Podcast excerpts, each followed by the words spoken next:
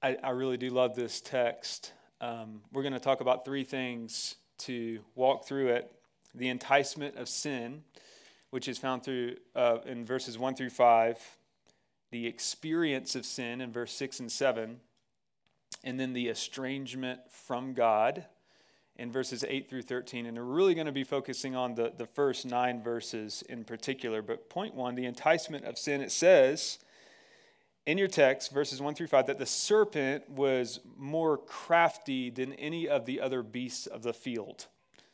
And a better translation for that word crafty, I would say, is the word subtle. And uh, what I want you to know about uh, sin is that sin at each stage of your life will always be super, super interesting and intriguing to you. Always. And the way that you can recognize it in your own life, it always starts with, with this question, and you can kind of translate it into your own life. But it starts with the question Did God actually say blank? Every sin is rooted in getting you to ask that question.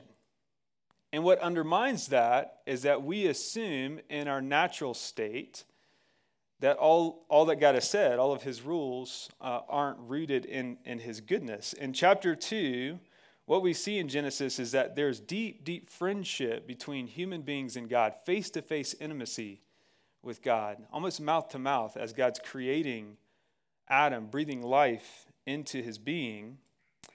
And what sin does is that it comes in the midst of that perfection. It says, sure, you're experiencing good things. The world can be a nice place. But what if something's missing? Like, what if, what if God is, even though it's good, what, what if God is keeping something back from me? And that is the root of why we sin. That's the root of why we, why we distrust God. We are deceived into thinking that maybe He's not that good. Maybe He's withholding something from us. And you can always know you're being enticed by sin whenever you come to the Bible and you try to change it or question it in a way that assumes that you have the ability to test whether God is good or not. So, for example, now let me lose you. In our, in our family, we have a rule for my son Lazarus. He's five, and it's that he can't walk near a road. I was reminded of this when uh, we were hanging with Deacon last night. Um, but he can't walk near a road without holding uh, one of our hands. You know, me, Mira's mom, um, my wife's name's Sarah.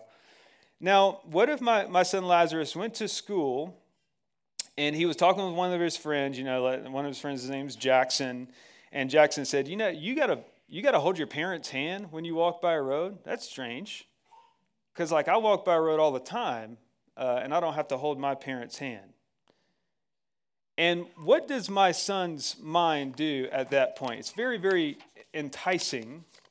You know, he begins to be intrigued by that. I'm like, well, I wonder if I could I could walk by a road without holding my parents' hand, break their rule. And what's so sad at that point is that he begins to question the goodness of that rule that we placed in his life.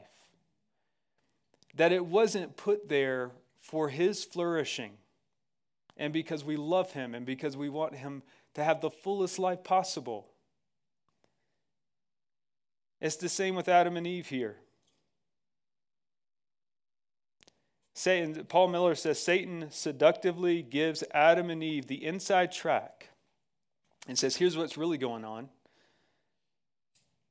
Such is the deadly intimacy that gossip offers.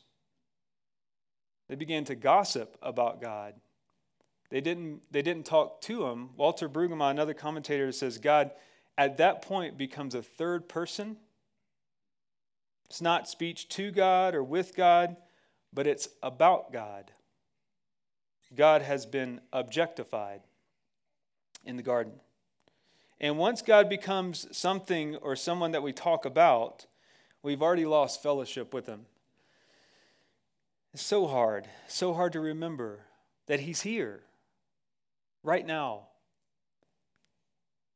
And this is why uh, I ask, when I preach, I ask the Holy Spirit before I preach to come, because if we're just talking about God, if God isn't present and we're not confronted by Him, this is, this is pointless and probably detrimental to your, to your spiritual growth.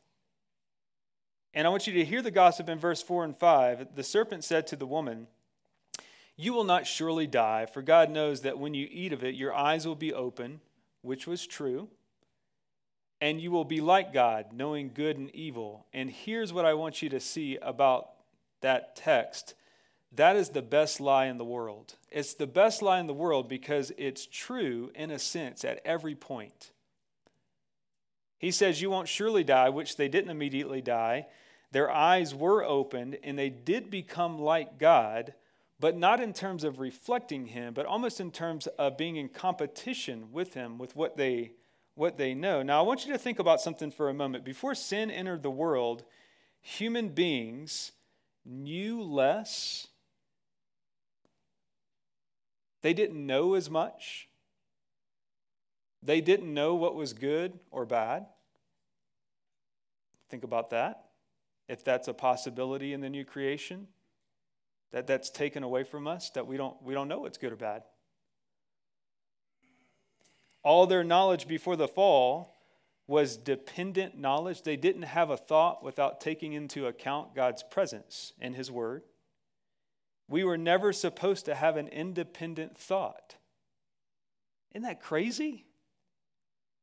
And you can see, so like you go back to my son, you can see the danger of an independent thought when he's standing out in the middle of the road and cars are rushing by, right? But can you see yourself? You know, trying to figure this world out without taking into account what God has said, trying to figure yourself out without taking into account God's gracious, kind rules over our lives. Look, if you were to become a Christian today, very often what happens with new Christians is their pure delight in God's word. They don't question it, they just accept it as it is. They gobble it up. It's not ignorance is bliss, but this is what happens with infants. They stay, they stay near their mothers because they love their mothers. They intuitively want to be near their mothers. But as you mature, what God wants you to do as you develop in the Christian life is to trust Him when it doesn't make sense, is to trust Him when it doesn't feel good, is to trust Him when it's confusing now, I want to tell you a story. It's one of my favorite stories in the world. It happened to me. Um, I was driving, so I'm from Georgia. This is when I was living in Texas. I was driving from Georgia to Arkansas. I was with my family, and we stopped in this podunk, like Arkansas. And let me talk to you like a Georgian for a second, okay? um, we, we stepped in this tiny little Arkansas town, um, and there were no restaurants around, and I was super, super hungry. And so I got, I got my phone out, and it said that there were like three Domino's within like a mile radius. I was like, oh, cool. Um, and, and so I called one of them, and I, I, uh, I was like, hey, um, is this a Domino's? And she was like, yeah. And I was like, okay.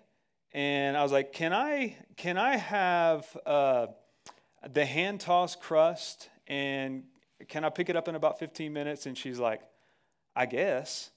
Um, and and so, for some reason in my mind, I think I think this is the case. I think her name was Tammy because I like I said her name when I got to the Domino's.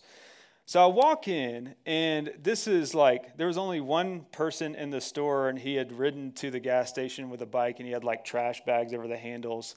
The moment I walk in, Tammy is like, Your pizza ain't ready. I was like, Okay. Um, and so I'm like trying to kill time in the gas station because it just felt so awkward. And then she said, Okay, your pizza's ready. And so I walk over and she said, Honey, do you want any crushed red pepper or Parmesan? And I said, Tammy, can I get, I, this is what I want. I want two Parmesans and one crushed red pepper. And she was like leaning over the counter like this. And I kid you not, she turned around and she said, Honey, you can have whatever you want. which I later learned was like a T.I. song, um, which I didn't listen to T.I. Uh, and what I want you to, to know is like that's, that's the lie of the serpent.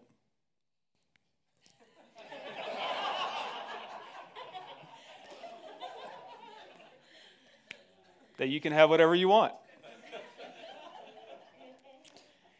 And the reason why we're in this mess is because we chose whatever we wanted without God. We decided that whatever we wanted was better than what God wanted. Any of you ever seen the movie Winter's Bone? Well, then it would be lost on you. Uh, but I think the reason why rural, impoverished America fascinates me, why I'm drawn to it, why I'm scared of it, is because that is my inner reality every day. It's dark in there. Because my life is driven by what I want. And it drove me and drives me to sadness so much of the time because I listen to the lie of my flesh, which will die. This is the lie of evil. That if you go down that path, you're going to be so happy. This is why sin is so enticing. That, and if you just think about your life right now, that's where all the problems started. That's where the root is with the enticing question well, why can't I have this? It's what I want. It feels good to me. It feels right to me. Don't I deserve it? I've been through so much. Hmm. It's unfortunate that most of us have been sold on this mantra that you deserve whatever it is you want in relationships, in occupation, in church, in life. And I've talked to so many people now, as I've been in ministry for, for years now, who've wished that their, that their mom and dad hadn't done whatever they wanted to that felt right to them. That they, they wished with all their heart that dad would have said no to himself for the sake of the family. That mom said no to herself and her desires for the sake of the family. Self denial.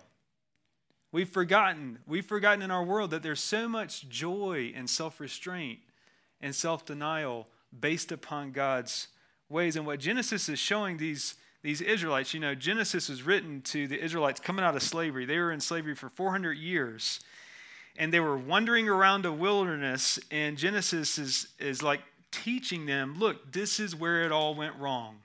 This is why you're wandering around a wilderness because you keep questioning my word and I love you and I'm coming after you, stop questioning my word. And this is where we are.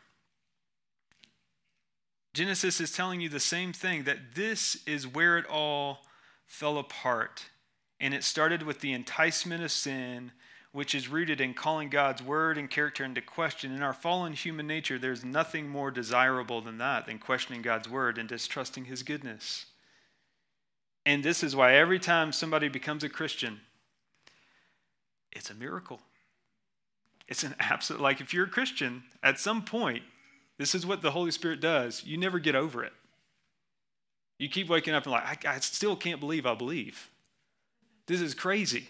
Like God is real to me and to other people. And like I'm alive. And there's mountains over there that like are some are like my senses tell me that's that's beautiful. And these people that I'm with show me God. You know, the Christian grows in the, the development of being astonished at the miracle that he's good. What Jesus did on earth will live on into eternity because he was in the worst of conditions. He was not in a garden, he was in a desert. And at every point, at the enticement of sin, every single point, he declined the lies of evil. He said, I'm going to show self restraint. And he was tempted in every single way that we were. And he said, No, I trust in the goodness of my Father We have to move on from the enticement of sin to the experience of sin. In verse 6 and 7, uh, look there at your text. Did you, you hear how sensual the experience of sin is? The tree looked good, this tree that they weren't supposed to eat looked good, it tasted good, it got Eve's heart rate up. You know, sin gets the hairs on the back of our neck to stand up. God's word was good too, but it was just kind of normal, you know, every day. And eating of this tree was new and exhilarating. One commentator uh, mentioned that this is why the Lord's Prayer doesn't say, lead us out of temptation, but it says, lead us not into temptation because God knows we can't handle it. Like we just simply can't handle it. One commentator says, once we are near the tree, and he's talking like we are in Adam and Eve's position, and I want, to, I want you to to see if you've experienced this before. Once you are near the tree, your pulse begins to rise, your curiosity flares up, your passions are aroused, and in that situation, our ability to make decisions is paralyzed. The original fight or flight, you know. Y'all know that feeling? I used to beat myself up over that feeling the exhilaration of even the thought of disobeying God. And I would say, you know, if I was a re- if I really was a Christian, if I really loved God, I'd obey in those moments. I wouldn't be so aroused to sin.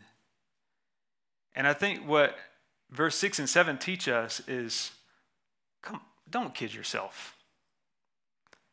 Jesus is saying, don't kid you. You can't handle temptation. So pray that God would prevent you from entering into it. Don't beat yourself up over the fact that your flesh cannot handle the presence of something that would entice it into death.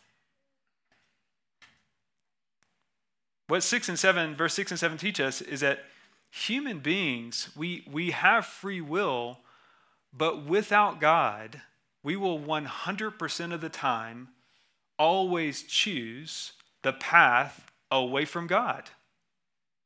And that's why we need, this is what theologians have called original sin. That's why we need God to implant his spirit and his heart inside of us so that we have the capacity to even begin to choose what he wants for us. This is what he does in conversion that he, he takes his spirit and he puts it in your heart.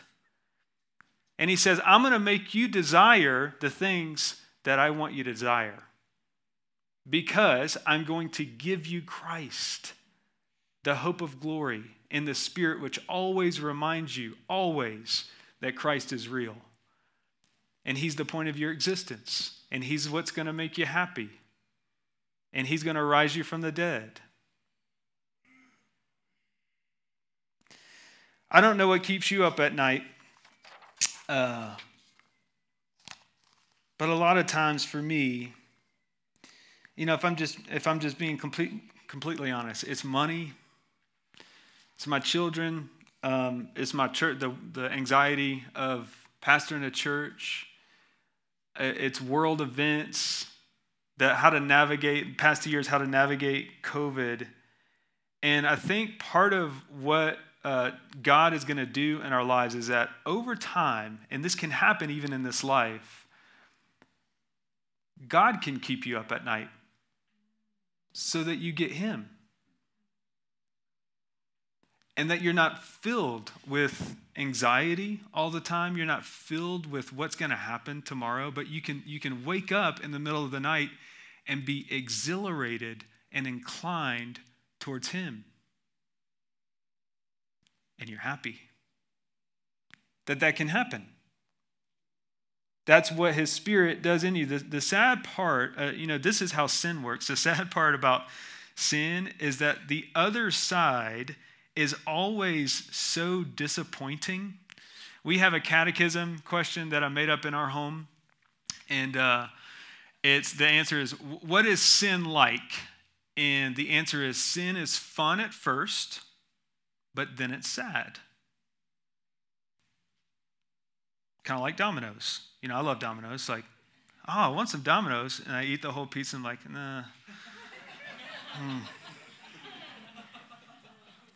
The aftermath of going against God's word is never as pleasurable as the buildup,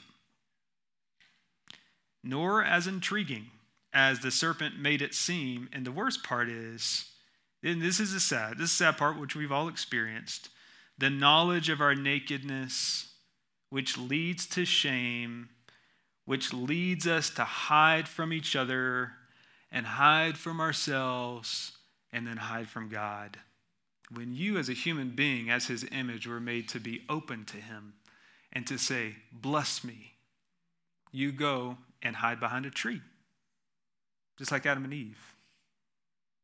And we make up all sorts of trees to hide behind, right? I had a, a friend once who said, This is a, a mutual friend of Jess and I back in seminary. He said, You know, addiction to pornography is like setting a silent grenade off in my family and community that no one knows about except me. And that can be said of every sin, though. Never believe the lie that what you do in secret doesn't affect everything that you do and all the people that you're around because it brings shame into your life. And the people in your life, you know what they need from you? They need you to believe that God loves them. Like what Arwen said, unconditionally and to live in the confidence of that and to give that to them and say it can, it can be for you too. That's what they need from you. They don't need shame. They don't, they don't need you to falsely beat yourself up. Look at verse 7. When we sin, we cross a line that we were never meant to cross. Their eyes were opened, and then they see themselves as naked. And they were, they were disappointed in how their physical bodies looked. God wasn't disappointed in how they looked, but they were disappointed in themselves. And so they feel ashamed of who they are and what their bodies look like and what their bodies have done. You guys are about to get to Romans 12. I want you to look at how Paul talks about undoing that with presenting your bodies as a living sacrifice to God. Think about that in two weeks. But then they hide, here in our text, they hide and they went from being face to face with God to being so pitiful Look, th- this is why. You ever wonder why, when you look in the mirror, you are never ever satisfied? You look and you're just like, uh, why is that? It's not how God looks at you. You ever wonder why you have social anxiety? Need chemicals just to get through? You ever wonder why you hear nine voices of praise and one voice of critique? Which one are you going home thinking about? What verse 7 is saying is that this is, this is why we struggle to not enjoy ourselves, to not like ourselves.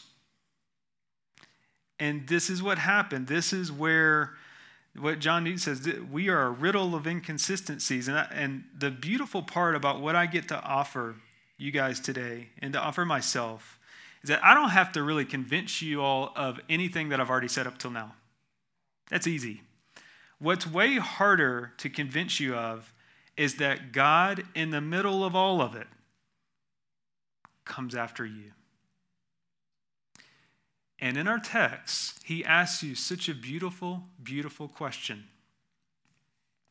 He says, Where are you? And our third point, the estrangement from God, there may never be a more kind question that is posed to you in your life than God Himself coming to you and saying, Where are you? Really? If you sat down with somebody that you respected and that you, you actually felt like you had their ear, they weren't like distra- distracted constantly, and, and you loved this person, and they, and they said to you, they're sitting across from the table, and they looked at you and they said, No, really, tell me, where are you at? Like as a person, what would you say? One of our, one of our professors uh, visited some pastors in Tokyo, Japan, and he said, you know, they like their aquariums over there in Japan with fish and stuff. And uh, he said, this guy was Scottish. His name is Sinclair Ferguson. He said, it was interesting because uh, I saw a fish that was completely see through, transparent. All you could see was his eyes, you know, swimming. And he was, he was like, it was as if God was saying, Ferguson, I see straight through you. um, God sees straight through us. So why hide? We're really bad at it. We're scared.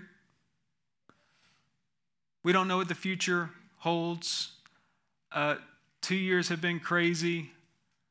A week and a half ago, the world changed again. Where are you in the midst of all that? God's curious. God's curious about you. And He wants you to know He sees straight through you, but it's not vindictive, with love. He likes what He sees because He likes what He creates. When my children disobey, I have a daughter named Ambrose. I remember when she disobeyed, she would always divert her gaze. She would look at us in the eyes and we would we would say, um, and by the way, no one taught her to do that. It's in her nature, and that's what Genesis is teaching us. But um, we would say, "Hey, Ambrose, look, look at us in the eyes. Look at Dad in the eyes." And that's what God does to you through the Bible. And He says, "I want I want you to engage with me. Don't break eye contact with God." And what God wants you to know is that Jesus' love is so powerful that he can take a person like Judas, who comes at him with a kiss, stabs him in the back, and he says, My love is more powerful than what you're doing to me right now. I can save people like you from yourself. And that's what you want. That's what I want. That's what I need. That there, there's nothing that can separate you from the love of God in Christ Jesus, and there will not be any more condemnation, even self condemnation, because of the gospel. And so the question is where are you? In Christ? I think so. That's what the world needs. That's what you need. That's what I need. Because Christ never hid from God. He never had the experience of wanting to get behind a tree, nor did he ever have the experience of being afraid of other people and what they saw. And he was tempted like we are in every way, but he never gave in. If you just think about what that life must have been like. And the beautiful part about Jesus is that he never blamed anybody else for his circumstances, like Adam and Eve did, like we do all the time. And the reason why he died naked, completely exposed on a tree, was because Genesis 3 is about you and me. And he's saying, I would love to take your place. I would love for you to be found in me, the better Adam, the second man, the representative of all humankind. And you can escape the trap of your flesh, which is so enticing. And the beautiful, the beautiful part about Christianity is that you can begin to tell yourself, this is, I, that's who I am. I'm in, I'm in Jesus. I don't have to give myself to the experience and enticement of sin. And I actually can give myself to God now. And you begin you can begin to want to do that. That's the offer of the gospel for you today. Um, as you continue to go through the, the Lenten season, what what Arwen said was, was absolutely perfect. You, you don't give things up to beat yourself up, but you give things up to remember the gospel. And as you walk through Romans, I want you to see how Paul makes that transition through Justin's preaching into Romans 12 on how you practice the gospel in your, in your life. Um, that's, that's the end of the sermon. I did, I did want to say one thing about the history of this church I remember sitting in Dallas in a hotel with, with Justin. I think it was around circa, circa 2012. And it, was, it wasn't looking good um, financially. And I remember uh, Justin trusting God and him entrusting himself to you all. And what I want to tell you is that you've taken good care of my friend.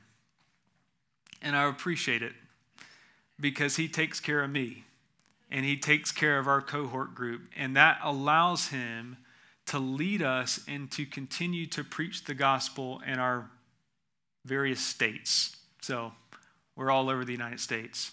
But Justin leads that. And so I, am I'm, I'm very grateful for you as a body caring for Justin and his family because that allows him to care for us. I'm going to pray, and then we get to celebrate the Lord's Supper today. All right? Let's pray. Father, I ask that you would bless your dear saints here at City Press. I feel so inclined towards them. I love them.